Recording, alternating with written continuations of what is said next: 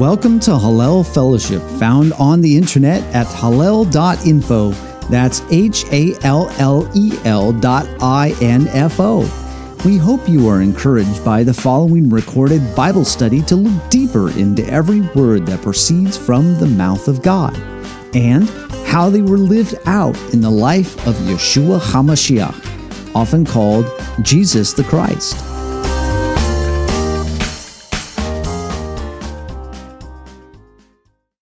The section that we're going over here today is Ki Tavo, Ki Tavo, which covers uh, Deuteronomy chapter 26, verse 1, goes through chapter 29, verse 8. And today we heard from a couple of uh, parallel passages, one from Isaiah chapter 60 and also Matthew uh, 13. And we'll be taking a look at that primarily here today.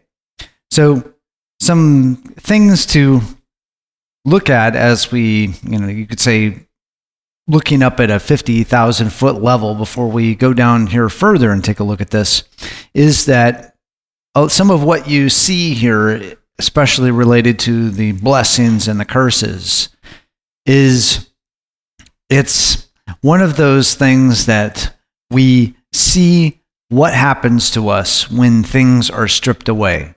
And that's also what's underlying the parable of the sower as well, which is why that's a great parallel passage to be combining here with Kitavo and the description at length of the blessings and the curses here to the second generation. And I hope you caught that little aspect where it mentioned, today you became a people. Well, wait a minute. Weren't they already people? Weren't they a people when they were called? Wasn't this the same group, the descendants of which came from Abraham when he originally got that call out of Mesopotamia saying, Hey, I'm going to show you a land, and this is where you're going to go. And then to all of the descendants, Yitzhak, Yaakov, then Yaakov's sons. I mean, weren't they all called to be a people? So this thing of saying, Today you've become a people that's why this idea has come throughout the centuries of this being a rebirth, which goes back to John chapter 3, when Yeshua is having a conversation with Nicodemus, and he says, Hey, you're Israel's teacher, and you don't know that a person has to be reborn? This is the rebirth of Israel. I should say, one of the rebirths of Israel. And you see the, the picture of it talked about both in this particular passage in Kitavo and also in Isaiah chapter 60, which is where you see another foretelling of a reboot of Israel. That, yes, this remnant is something that is talked about throughout Israel's history. The remnant the remnant that would go into the land, the remnant of what came before. Now, the first generation just wholly died off. But as we've seen throughout the book of Numbers, that wasn't the entire first generation, only a certain subset. What subset was that specifically? Those who were fit to fight. You could say of draft age, is what we would say in modern parlance.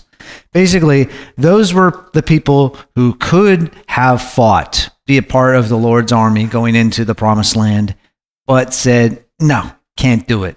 And I hope you saw in the blessings and curses kind of shades of that first generation's encounter. You saw shades of the plagues of Egypt, about the, the, the things that would come down upon you that you thought were going to hit you in Egypt all of those things will come down upon you if you decide, uh, no, I'm not, I'm not going to follow the instructions of the one who led us out of the house of bondage and is now leading us into the land of freedom, the land of rest. No, I'm not going to do that. I'm going to kind of cook up my own way or maybe take a look and see what those people are doing in there and kind of make a nice little spiritual smoothie and kind of whiz up some thing a little bit here, a little there, here a little, there a little, line upon line. Yeah, I hope you kind of catch that reference to another prophetic passage of a generation of Israel that was doing just the same thing.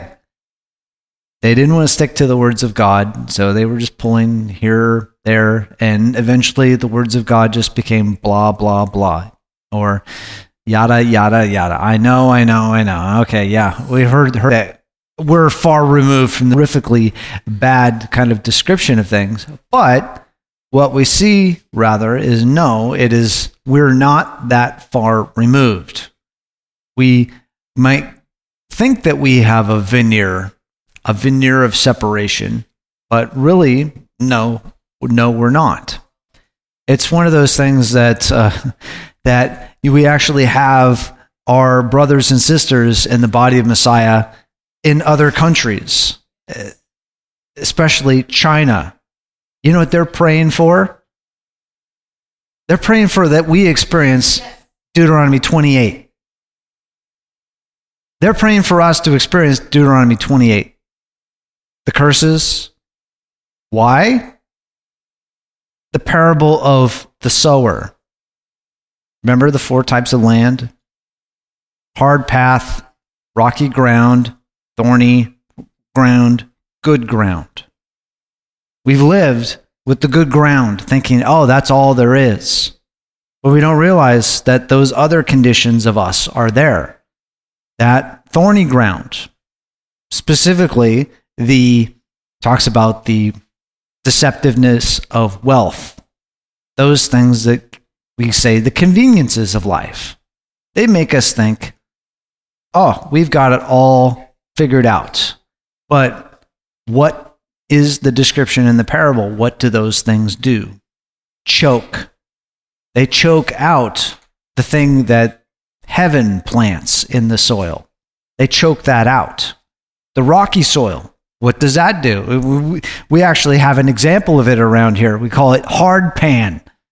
And if you dig down, depending on where you are here in, in Sonoma County, uh, you dig down and it's at a certain depth in certain places. I know it's two feet down in my backyard because you dig down any further than that, you're going to need a jackhammer to get through that because it's a level of gravel that it is like concrete to try to go any further through that.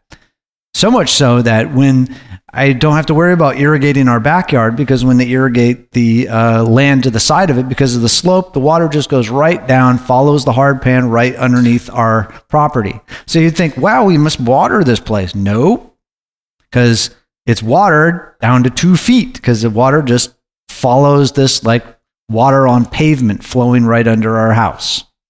So that is what this condition of the rocky ground is like. The things that God plants in us can only grow a certain amount because we have a hard pan within us.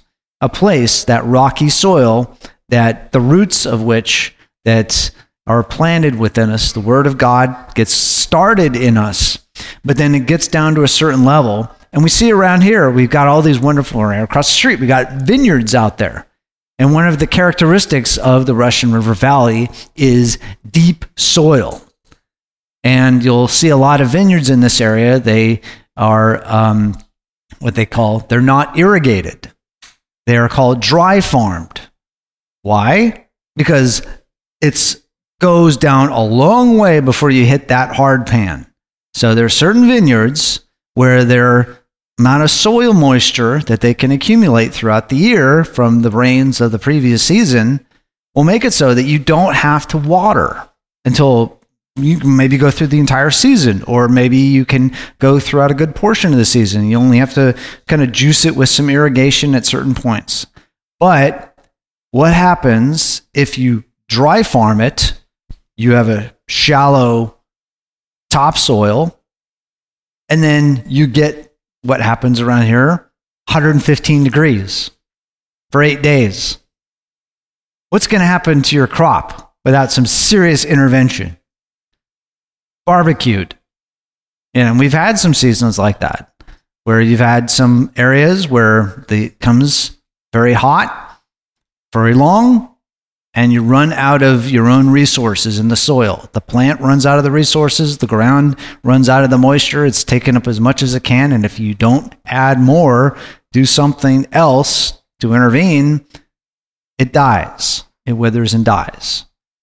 And that's is also compared in the parable of the sower in the, in the sower to persecution, the things that come upon you, to want to shake you out of your belief in God, to belief in the one who is sowing the seed within you. So you're just get that baked heat wave going on you. So what do you do at that point? You either you know, to take this further to the illustrations that you have in the prophets, you pray for what? Rain. You pray for rain. You pray for the outpouring of the Spirit of God to make up for what resources you do not have. And I hope you remember as we were going through those curses in there, they were saying those big high walls in which you trusted, those are going to come down and leave you defenseless. You think that that is going to save you? No. You thought that that was going to prevent you from going into the land. And now you think those are going to save you? So be careful in the things that you put your trust in. So that's where we get a key point in this particular passage of Ki Tavo that entering the promised land is like entering and living in the rest of God, which God gives us. So that's why when you read in the apostolic writings, Hebrews 3 and 4. Hebrews 3 is all about riffing on Psalm 95. Psalm 95 is kept saying, I swore in my wrath, you shall not enter my rest. And in context, enter my rest means enter the promised land. So when you then roll back the tape, what is Psalm 95 talking about? It's Exodus 17. What was that talking about? The people were without water. Where are we going to find water? So that question came up. This is Exodus 17. This is right after the Red Sea crossing. You know, you think Moses and the Ten Commandments, you know, lifts up the staff and there goes the, the sea opens up and the people go through. And Moses holds his hands up again and the sea comes down and covers the Egyptian army that's pursuing. And then the question comes up in Exodus 17 Is the Lord with us or not? Now, we sitting here with our bowl of popcorn watching this like a movie can go, oh my goodness, how could these dingleberries not understand what was, what was happening? Now, the Red Sea crossing, that's Exodus 15. So saw something massive happen, massive intervention from heaven into a world order that broke the back of one of the superpowers of the time period, which was Egypt. Egypt, in that time period, there was two axes, Egypt and the Hittite Empire. And they came to loggerheads quite often in what we call the Holy Land and they fought lots and lots of wars back and forth. Uh, and eventually, they had marriage uh, marriage covenants between them, where they married, they sent their daughters back and forth to have a marriage treaty. The ancient idea is that you wouldn't attack your relatives, you wouldn't attack your in laws, or it was a sign of good faith.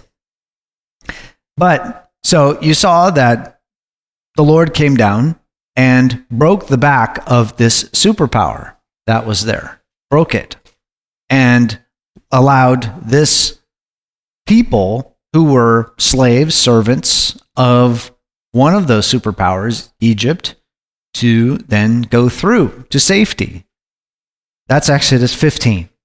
Exodus 16 is about bread from heaven. They were hungry out there, lots of people out there in the desert. You need resupply.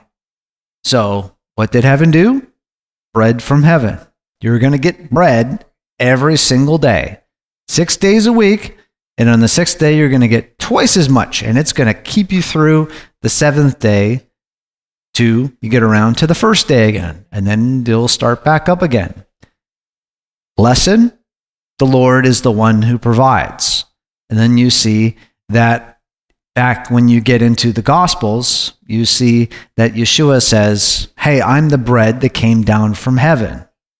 And said also to people who knew Israel's history quite well, it's like the bread that the fathers ate, they ate it and they died in the desert.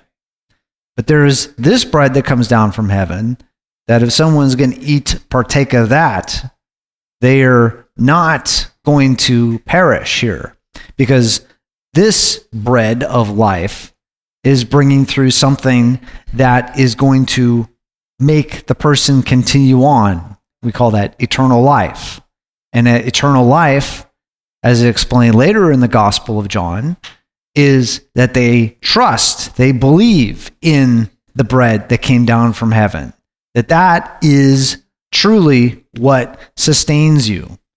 You're not looking for your nearest In N Out burger drive through.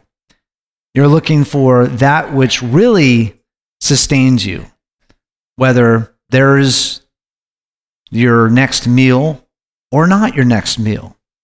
It will sustain you through that.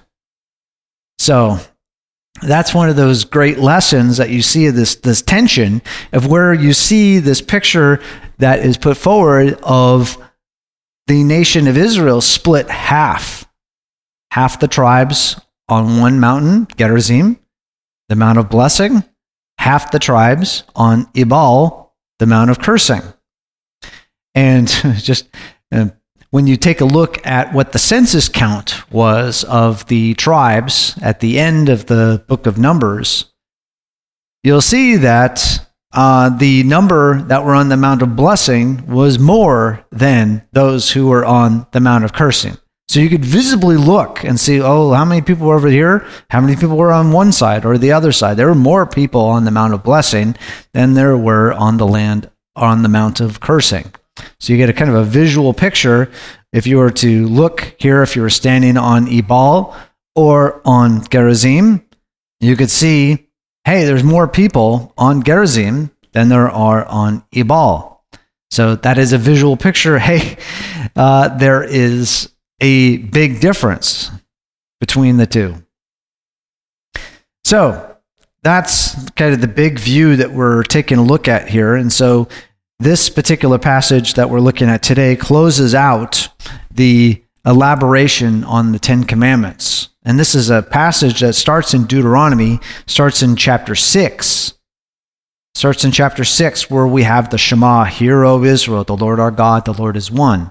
That's in chapter 6. And it continues on through chapter 26. Mm, as our passage here today started out, it was finishing out that section of elaboration on the Ten Commandments. What do the Ten Commandments, each one of those, mean when you look under the hood, so to speak, in the Word? And Deuteronomy explains it. Moses takes painstaking detail of providing examples of how each one of these things is lived out. So that is where this passage we're looking at today starts of uh, Ki Tavo. But as it continues on, this passage that we're looking at today also covers a section, um, so on the 10th commandment there, which includes the discussion in Deuteronomy 26 about the first fruits and the third tithe, or the tithe in the third year. That's a special. Uh, special things happen with that tithe in the third year, as we were reading about there in Deuteronomy 26. And then also, in this passage here as it continues on, uh, we are also taking a look at uh, the um, the command to keep and record these commands because what they are your owner's manual for when you are looking for the reboot. If you are seeing yourself in these kinds of situations, like the four types of soil described in the parable of the sower, and you see that you're in a situation like the rocky soil or the hard road where the seed can't even get started in the ground because it's hard, it won't even get started into it, which is why what happens in agricultural country? You do what to the land? You till it, you rip up the hard soil so what? The roots can get started. Yeah, yes, Deborah, go ahead, please. Um, I remember when I was had first become a Christian and I had read this and I was so distraught, but I was new and I didn't really understand. And I felt like later on, as I began to mature, I've, I realized that these are stages that I, you know, I don't know what anybody else feels, but these were stages I went through as I grew to the knowledge of God's word. And then later on, they become stages of where, you know, it feels like you become stagnant, like, oh my gosh, I better put something in my soil, you know? And it, um, so I just, um, you know, I'll just never forget thinking, how am I ever going to meet these standards, you know? Because sometimes people, you know, sometimes I had thought that that's just, you know, you're one or the other. And then I began to learn that it's, you know, as you know, you're growing up, you think, oh, okay, maybe I'm in stage one, two, three, or four, but that's just my thought. I don't know if anybody else has had that thought. Okay kind of go go through through stages of things, but you know there there are definitely ways that you can also take a look at uh, the particular snares that we may go through. For some of us, um, prosperity conveniences are not really a snare, but we could also be afraid of persecution. And you see what's happened even in just recent years when people start telling believers, oh, you can't go worship. You can't read the Bible. You can't speak the words of the Bible. You can't do this. You can't do that. How do believers respond? Do you do you reach what's talked about in the parable of the sower where suddenly now you reach that hard pan and your roots go down and they stop and so that it starts baking up there in the sun and you cannot get any more moisture.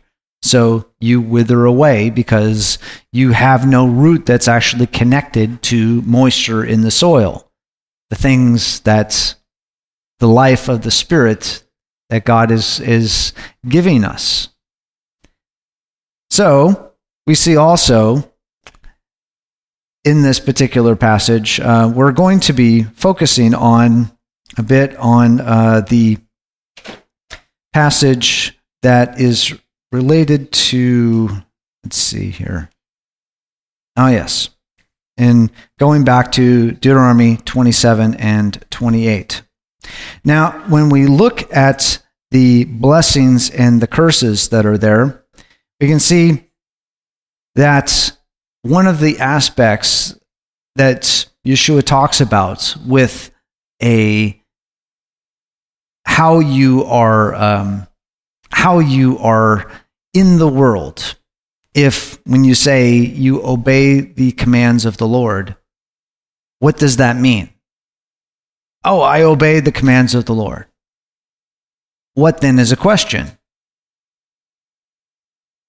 Show your fruit. What is it resulting in?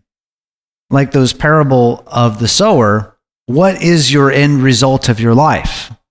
If you are the plant, the plant that is started. If you're the seed that falls down, you may start to germinate, then what? Dries up. You may not even start getting any starting on your, your growth whatsoever. So, thus, that is your fruit. Your fruit is what? Nothing. It didn't even get started. Or if you're in the rocky ground, you got started, people go, woohoo, all right, look at this plant. It's just sprouting up like this. And then you hit the heat wave. Uh oh. The leaves are starting to shrivel up, starting to droop over. Uh oh. The fruit that may have been on there got burned in the sun. Yes, Christine. I appreciate where the teaching is. I can't help but think about a community, right? So if mm-hmm. we're a we, we will hear and we will obey.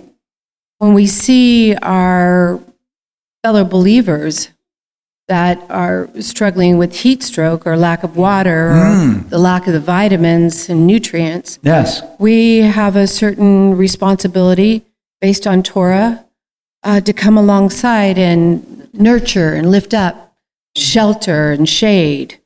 So um, I think that's important as we listen to the teaching to keep that in mind that Yes, it's not just left up to the individual seed, it is a Yes. community and garden. Indeed. So it's a diagnosis of one's own person, but also kind of a looking at the health of your your whole entire field, your whole vineyard, your your whole patch of ground that's growing. Uh, yes, Danielle, you have your hand up. Okay. Um. Uh, also, just wanted to say, like, just like I already talked about when the heat wave comes. Also, like sometimes when you overwater plants too, Mm. that drown can them. also kill them too. And like how there's different plants, different plants need different amounts of heat or water. Just like everyone has a different walk. Too. Oh, that's a that's a very good observation about the the drowning, and it is it is kind of interesting that, that you bring up a very interesting point because that may get a little bit at what uh, the uh, Solomon gets at when he's talking about uh, do not be under religious or over religious on that. Don't be without enough water or with too much water on that. And we've all seen that what happens where someone can go fully toward a life with God and lose perspective in the process. So that is that's one of those things that it's yeah, thank you Daniel. You bring up a very interesting point because what can that sometimes happen and be a big risk of? We call that burnout people might get burned out or then turned off to a whole relationship with God in the process. So, yeah, thank you, Danielle. That's a great observation on that. So, some of the other things that we see here um, that, in addition to the parable of the sower, which is drawing from in the passage that we were reading there in Matthew chapter 13, verses 1 through 23.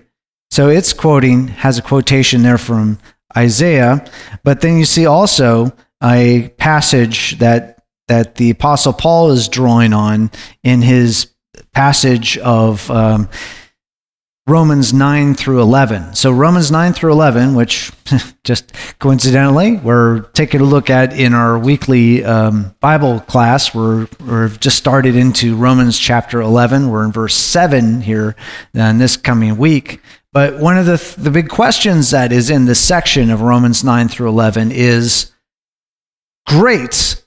Israel is this beginning of the root and is part of this thing that God is doing in the earth why are so many in Israel not accepting Yeshua as the promised Messiah, the promised anointed one of Israel? The point that which all of the Hebrew scriptures were pointing to, what the tabernacle is pointing to, all these things are pointing to. Why is it that so many in Israel are just not getting with it? And so he's going through this long discussion starting in chapter 9 of looking through lots of passages throughout the Hebrew scriptures of what the issue was. What the issue was. And you see, it's very similar to what Yeshua pointed out in John, the, the Gospel of John, when he was talking about the bread that came down from heaven. And it's like they ate the manna in the wilderness and then they died because what? It's reflected on also in Hebrews to this. It, Hebrews and John together talk about this that they did not combine it with faith or trust. They did not combine it trust. They took advantage of God. They took the blessings in and didn't say, "Okay, happy am I because I have been blessed." No, they said, is this all we get? This bread? Give us meat. Give us. We had all kinds of wonderful stuff back there in Mitzrayim, in the house of bondage. Yes. That's right. Yeah. How can you have any pudding if you don't eat your meat? They correct. You're always looking for something more. Uh, yes, Christine, go ahead. Just like in uh, the passage that we read in the Torah portion today, too, we did. I did not listen And it's that whole there's a letter of the law and then there's the spirit of the law, the Correct, weightier yes. matters. You know, in um, there were righteous, there still are righteous people in Israel and within our Jewish community. There are righteous people that are talking about the Messiah, and we continue to pray for them that they'll see that our rabbi was the Messiah. And, um, you know, we don't give up on them and we don't use them as a, a springboard other than a lesson uh, to learn. But uh, they are many righteous that continue to seek the Messiah. And one day their eyes will be opened, and we are to pray for them in the process. Indeed, which is what the passage that we're taking a look at here today in Romans is all about. So, Romans chapter 11, starting, we're going to take a look at the first 10 verses in there. I, I say then, God has not rejected his people, has he? May it never be.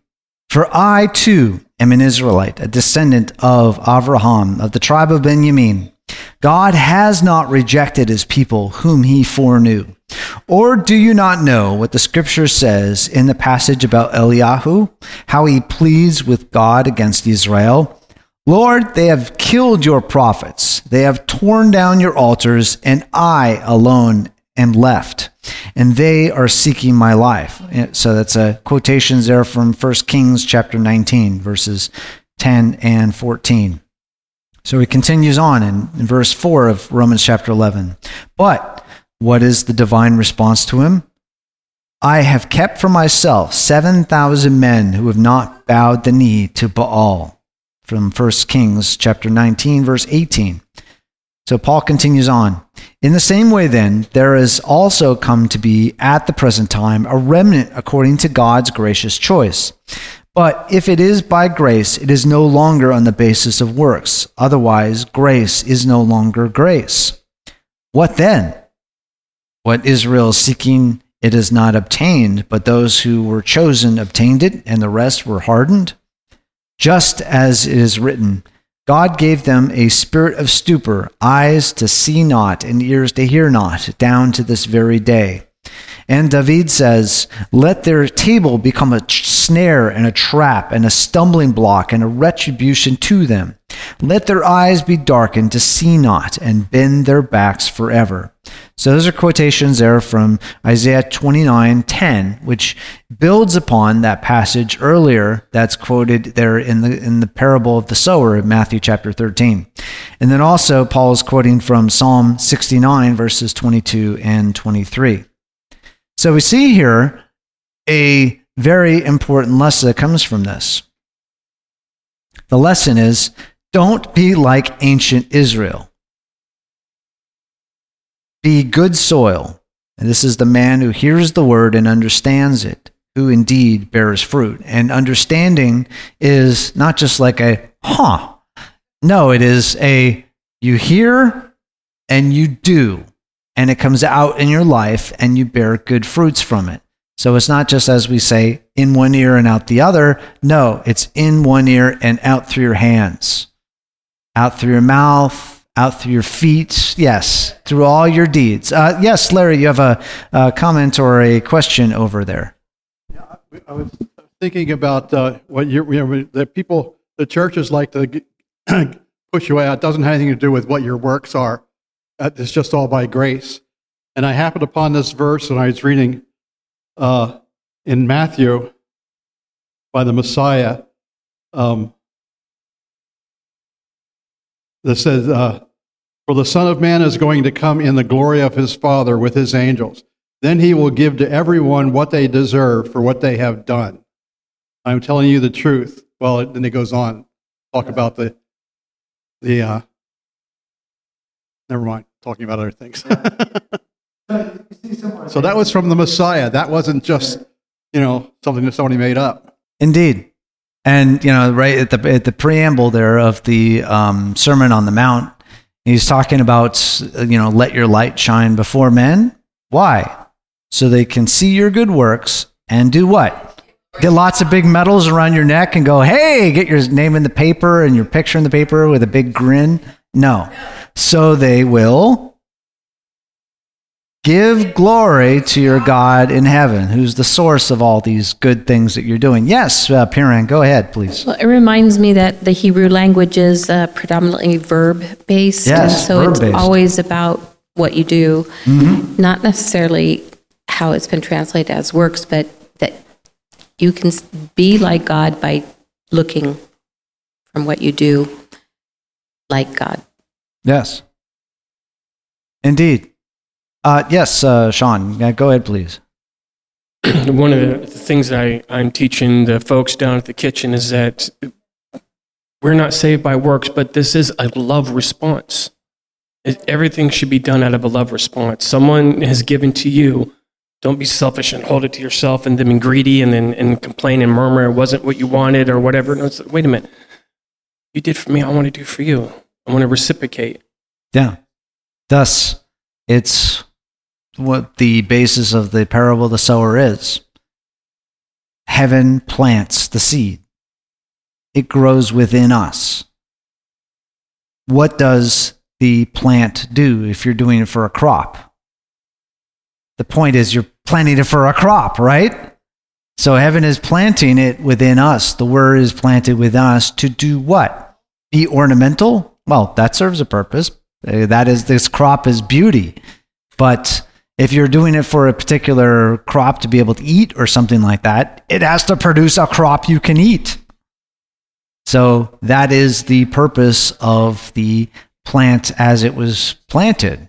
So thus, the word that's planted within us grows up and produces the fruit. And as the Apostle Paul brings out in several places, that fruit is good works, as he calls it, the works of the Spirit or the fruit of the Spirit. And that outgrows within us. Uh, yes, Larry, you have a comment or a question? that uh, that I've heard made that's kind of cute is that plants don't eat their own fruit either. They drop it for for which for others. Yeah, that's a that's a great observation. So one thing to take a look also in our Haftarah portion or parallel passage to Ki Tavo today is in Isaiah chapter 60 verses 1 through 22.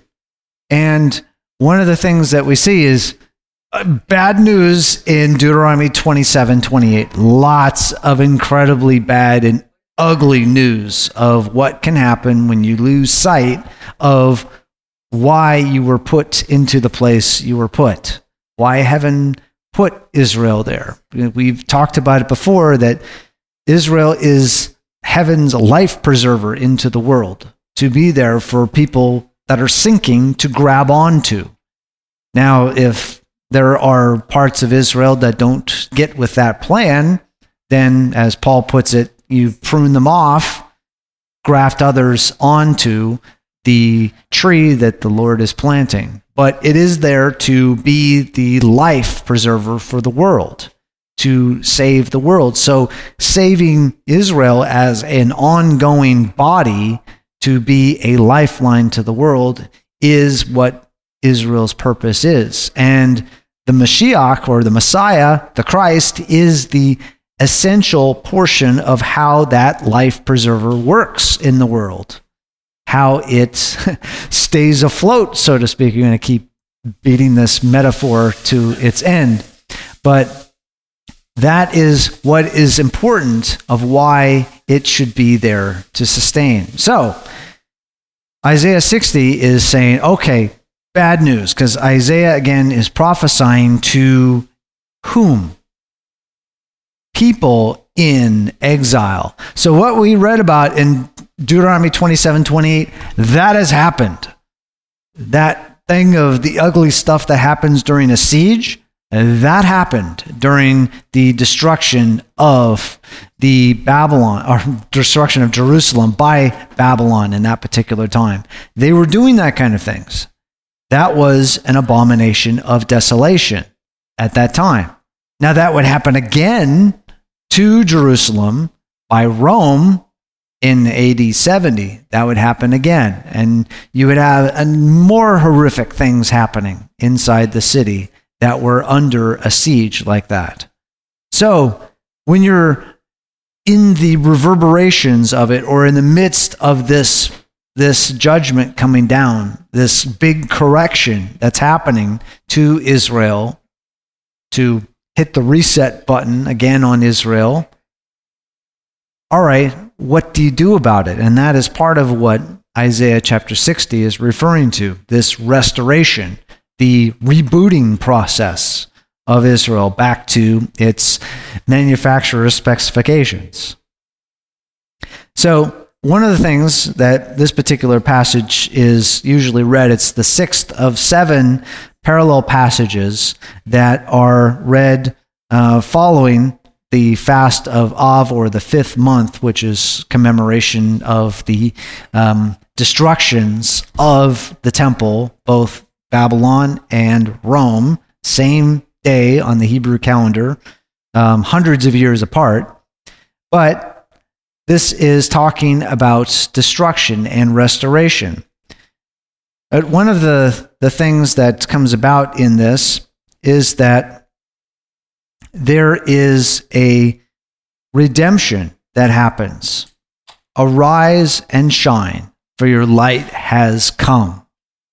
And this has long been seen to be a messianic prophecy messianic prophecy that arise, shine, your light has come.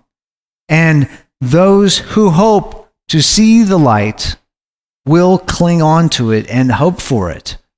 Remnant, a remnant of Israel will cling on to that, hope for that, that that would happen. So, thus, when you get to the Gospels, you start seeing those people who were clinging on for that hope you see that in the temple, there in Luke's account of it, in the first couple of chapters of Luke, where you see Yeshua's parents going into the temple and they meet some people who were hoping. This is now, what, four or five generations later? Still hoping. That generations of hope, still hoping that this light would start shining out brightly in Israel. So, thus, when you see that there is a couple of uh, prophets who were there in the temple, very old at that particular time, yes, Anna, they were hoping for it. And when they were given the message from heaven, yes, your hope has come. And this is the one through whom it was going to come. So they said, Yeah, now you've shown your salvation. So now I can go on to rest because now I've seen the hope of your salvation. They hoped against hope, and their salvation was coming. So, in a very similar way, that our exiles, just like when we commemorate every Passover time, that our, our move away from God is very similar to the exiles that happened for Israel. But Passover time is like you are confined, you are in the house of bondage. You are now being freed. Go out of your house of bondage, go to freedom. But the thing is, is that we can go out of our house of bondage, but where are we going? That's why it's a passage from Egypt, house of bondage, to the mountain. The mountain where you meet God. You get the testimonies of God. God reveals himself, who he is, what he expects, what he's all about, what he's trying to do, why you are freed. You know, one of the things that we can often do is get them backwards. You expect people first. Here is God, here's everything he demands. Then, if you go through all that, then you get freed. So, you sometimes can get those mixed up and backwards, where you get freed first, then introduced to God. So that's one of the things Sean was talking about earlier with these people who are really wanting to be freed down there in downtown Santa Rosa.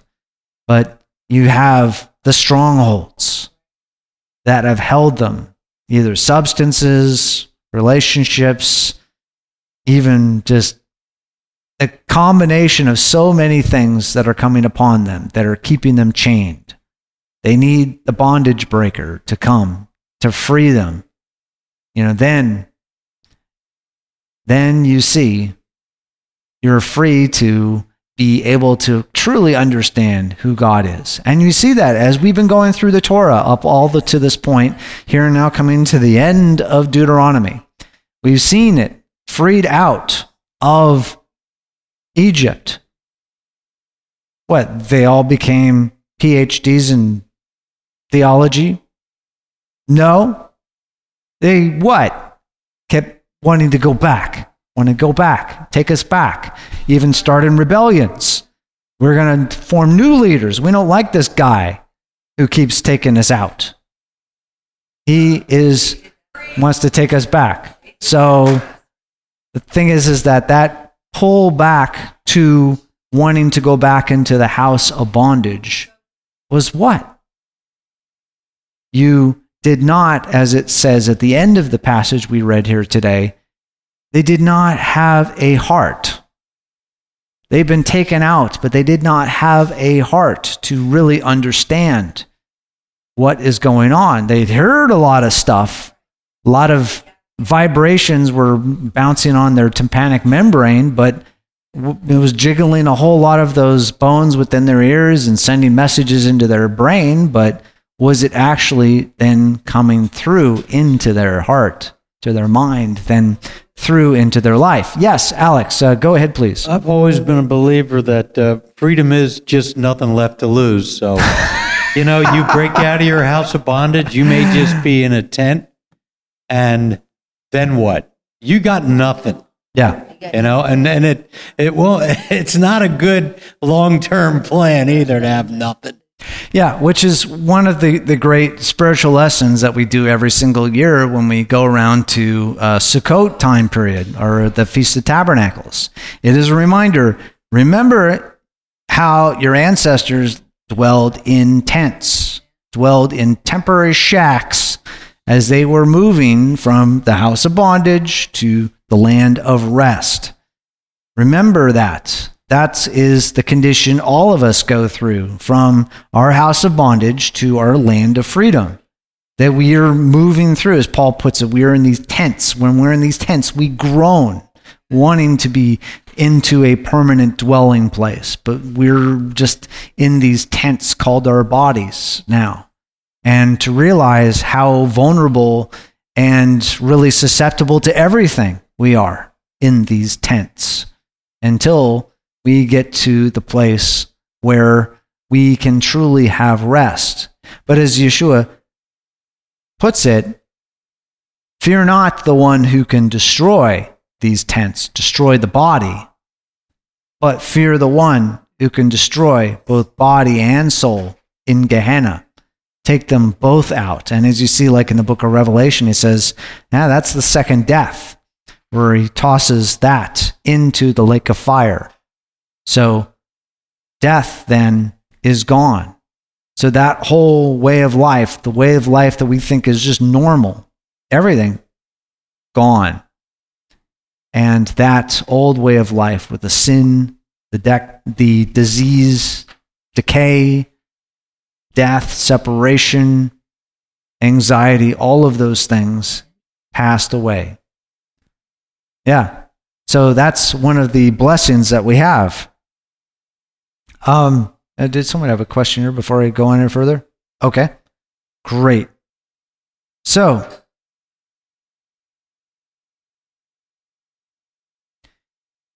one of the things that it's not without reason that uh, those of us who believe in Yeshua as the Messiah see him as the one who can put both the physical and the spiritual exile of God's people, put an end to that so that it truly comes to an end that we who are just going about into the world can truly find a permanent home. And as it continues on, this is an enlightening passage in uh, this passage in Isaiah. And when we were looking at this passage in Matthew chapter, um, let's see here, Matthew, oh, yes, that's right. One of the things I was looking to get at is that this particular passage in Isaiah chapter 60 is, and also referred to in Isaiah chapter 9, is something that's seen as a messianic prophecy. But one of the things that you'll see it referred to, like this is a passage from the Jewish Study Bible, which is a traditional Jewish reference by those who do not believe that Yeshua is the Messiah. They would say that this passage here in Isaiah chapter 9, verses 1 through 6, is describing an ideal future ruler, in other words, the Messiah. So these passages that we've seen in Matthew chapter 13 and Isaiah chapter 9 and Isaiah chapter 60, referring to messianic prophecies, these are elements of who the Messiah actually is. Not just some ruler who's going to come across, but something much, much, much more. So we see here is a passage from Matthew chapter 4, verses 12 through 17, which is going to be quoting from this passage in Isaiah 9, verses 1 and 2.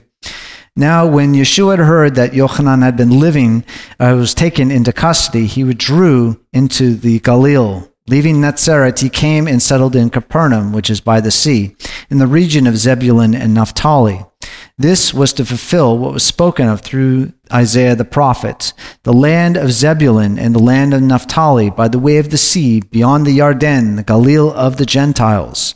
The people who were sitting in darkness saw a great light, and those who were sitting in the land and shadow of death, upon them a great a light dawned. From that time, Yeshua began to preach and say, Repent, for the kingdom of heaven is at hand.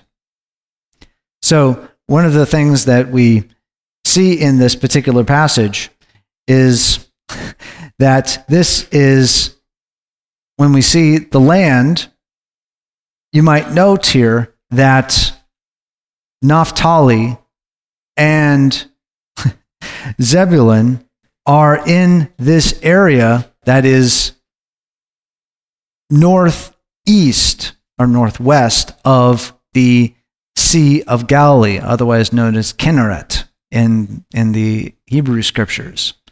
So when people were challenging Yeshua and saying, hey, go and check, see that no prophet comes from the Galilee, it comes from Galilee. Indeed, yes, the prophet does come from Zebulun and Naphtali. Indeed, and would bring a great light to the nations. Because remember when we read the Gospels, on the western shore were all of, you could say, descendants of Israel and the tribes. Nazareth or Nazareth is on the western side, Capernaum is on the north side of it.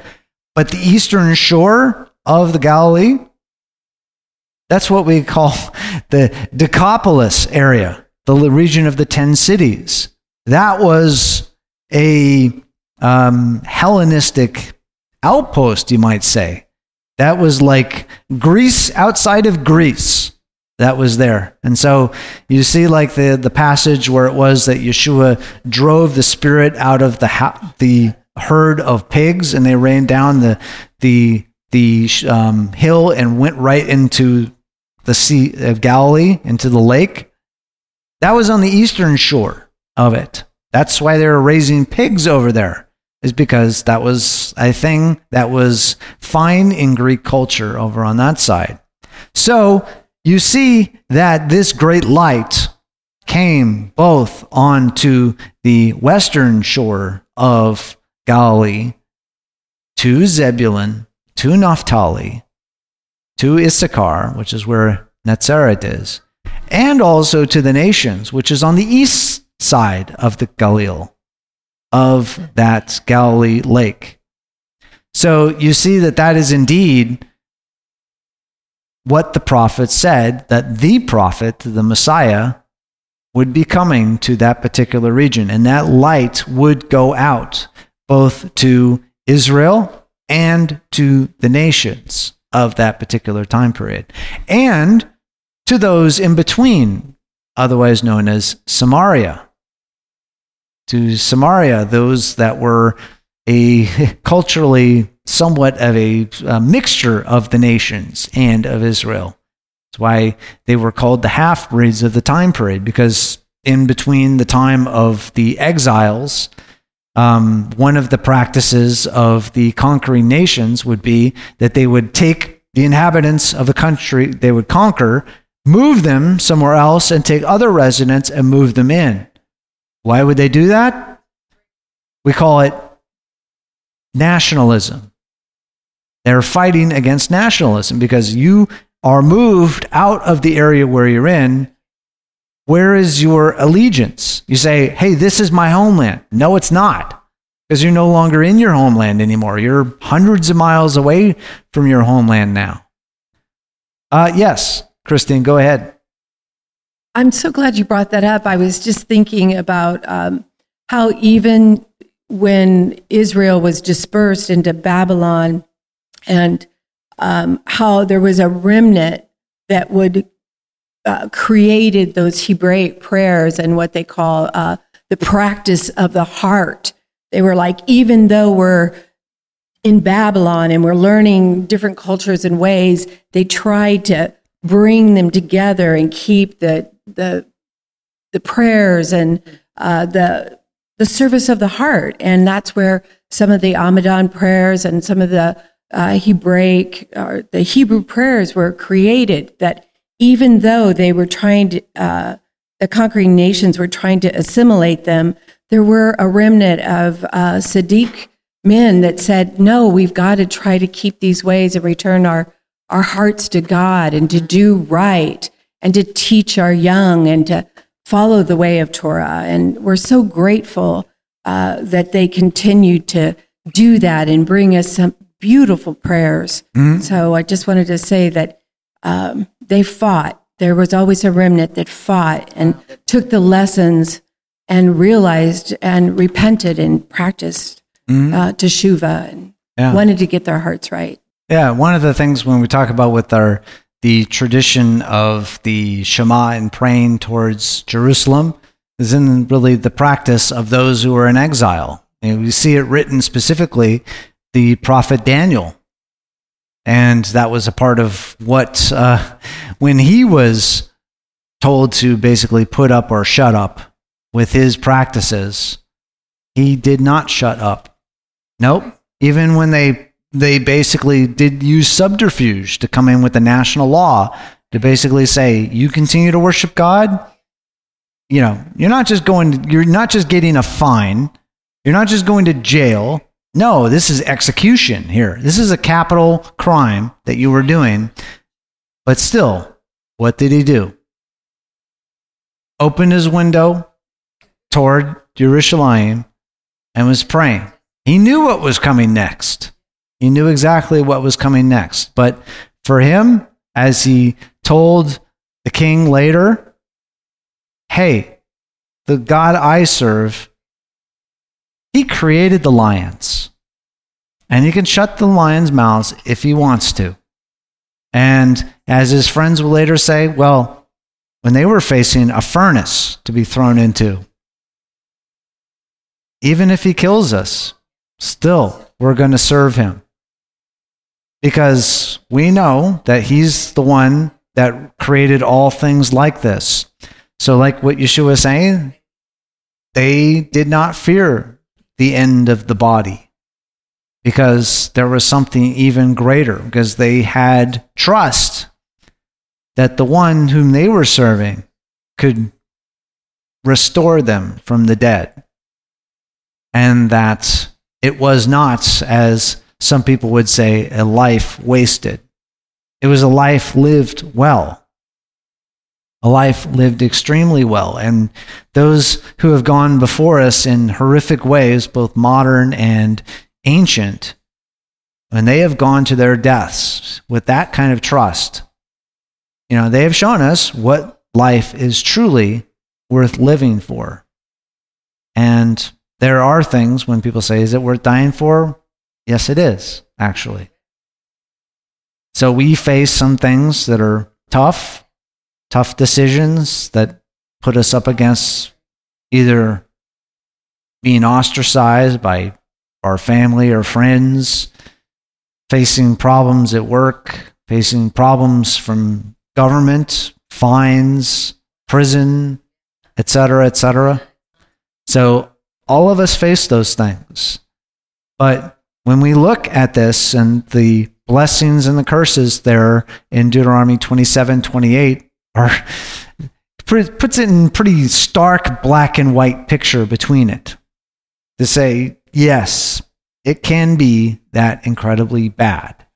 So if it gets that bad where are you going to put your trust? And as we have a guide with the parable of the sower where do we put our trust? Where is the soil of our hearts? Is it rototilled? Is it made deep topsoil? Is it weeded? Has heaven gone through and weeded it? So, are we then able, when the seed of the word is planted within us, that we grow up, our roots grow deep, and we just keep going, whether it's a heat wave or whatever comes up around us. We can just go on and do and bear the crop that heaven has set out for us to bear. So that's a wonderful blessing that we have here today. Any other last thoughts as we uh, close out? Oh, yes, uh, Christine and Larry. Go ahead, please. Well, I wonder if the conditions in Revelation will apply to us as well, right? So if there's been a pattern of prophecy because of the Hebraic mindset is cyclical, right? Just like our mm. feasts are. And so what's been done has been done before and will be done again. Mm. And so I think even, uh, I don't know the exact address in the scriptures, but where it's through standing through Yeshua that we can stand and be overcomers in the day of in the end times. Yes. And that's um, more than conquerors, even. More than conquerors, even. Yes. Thank you. Amen. Yes, Larry. I'm thinking about um, Nebuchadnezzar. As brutal as his as his as his um, uh, reputation is, God did call him His servant, and it seems like he was lighter on the Israelites than other than than other kings, other conquerors were, because he, he brought them in, saw their their usefulness, and put them in the, into power in his government, and he apparently after after that thing of being duped by his that wasn't really his idea, that was his uh, his his um, co whoever his advisor's idea, and um, and uh, and then he got eventually knew who Jehovah was. But he got, he got, he got, had to go out in the wilderness and suffer. But he actually eventually wrote that thing and said, I know who the king of the universe is now. You know, essentially saying, it's not me after all. It's this, it's the God of the, of the, of the Jews. And then he, and then his son was one that let them go, let them go back, right? Uh, under under a different empire, they had they yeah, because they had to lose out to the uh, the Persians who came in, um, and it was it was you know just just kind of sad when you when you see the the legacy. Yeah, yes, Nebuchadnezzar had that, but it didn't go to his son. His son just was a decadent partier and literally partied his empire right into the one that got the into the ground. The yes, they, they got the writing, the handwriting on the wall. And as they were partying, their conquerors were literally marching right in underneath their gates, uh, right through the uh, the river. Oh, the Medes, I guess. Then yes, came right in, and there, it's again, you could see that God grabbed a hold also through the same prophet. he was there. Um, now, um, um, imagine this when you talk about the favor of God, that usually if you were going to come in with an empire, you wipe out everybody. in the administration. Why? Um, you see what happens when you get people who um, stay in power in places, they can work against you and end up thwarting everything you want to do. So, thus, the common practice is to come and clean everybody out in an administration. So, you can put all your people in to do your ways. Well, God had so much favor upon Daniel that he stayed through, you know, I'm trying to remember, I think it was like four different uh, rulers, two of which were Babylon, two to three, if you see different points of history as to co regents at the time when Nebuchadnezzar was out eating grass. Um, but then also a couple under uh, the Medo Persian Empire, which then, you know, having the favor then under a subsequent administration with people of the same influence, were then the edict to go rebuild rebuild the walls of Jerusalem and pay for it. Yes, and pay for it. Something also that was uh, paid for, Rome did the building up of the, the second temple as well. So it's one of those things that you can see that there are some times in history where you have a uh, Pharaoh who knows Joseph, so to speak, and a Pharaoh who doesn't know Joseph. And you see that uh, what can happen in the favor that's bestowed upon the land, for one, and the curses that come down under the ruler that does not and works against. So, thus, it's uh, a great, great picture for us to say, hey, people who may not totally get it will still see, hey, God is working. God is working there we should at least um, hold out hope and hold out um, support and at least pay attention to what's going on there.